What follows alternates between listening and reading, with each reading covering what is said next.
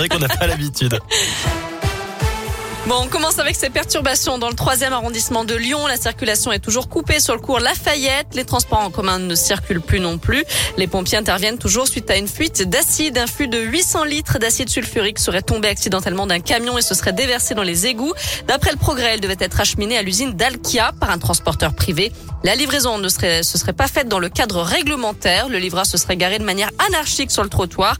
Ça fera l'objet d'une enquête. Trois personnes ont été blessées. Un vaste périmètre de sécurité été mis en place.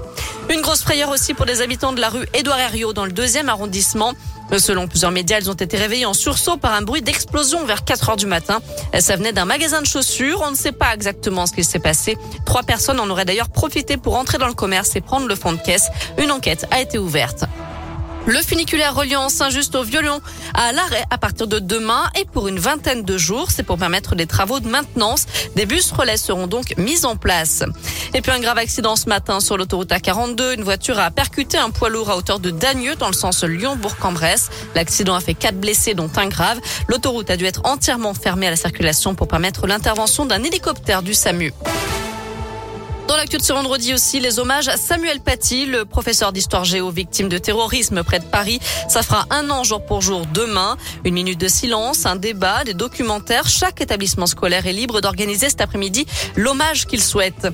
Peut-être le retour des gilets jaunes ce week-end. En tout cas, les appels à mobilisation se multiplient sur les réseaux sociaux. Ils prévoient de réoccuper les ronds-points. Ça fait suite à l'envolée des prix des énergies. Les tarifs réglementés du gaz, par exemple, ont augmenté de près de 60% depuis le mois de janvier.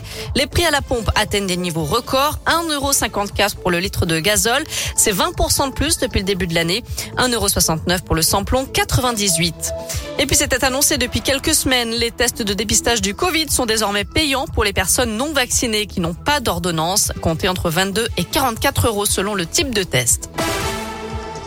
Allez, on jette un œil au calendrier sportif du week-end. En foot, retour de la Ligue 1, c'est la dixième journée. En ouverture ce soir, le PSG affronte Angers. Demain, Clermont recevra Lille à 17h. Et puis Lyon accueillera Monaco à 21h.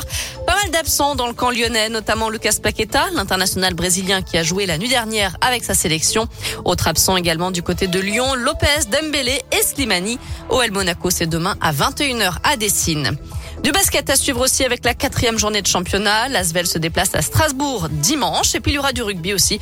Euh, la septième journée du top 14 avec une belle affiche. Le Loup qui reçoit le leader Toulouse, champion de France et champion d'Europe en titre. Ce sera dimanche soir à Gerland à 21h. Voilà, vous savez tout pour l'actu de ce vendredi. Côté météo cet après-midi, c'est génial encore une fois, on n'a pas à se plaindre. Pas trop de nuages à l'horizon, beaucoup de soleil, du ciel bleu, des températures qui grimpent jusqu'à 17 degrés pour les maximales.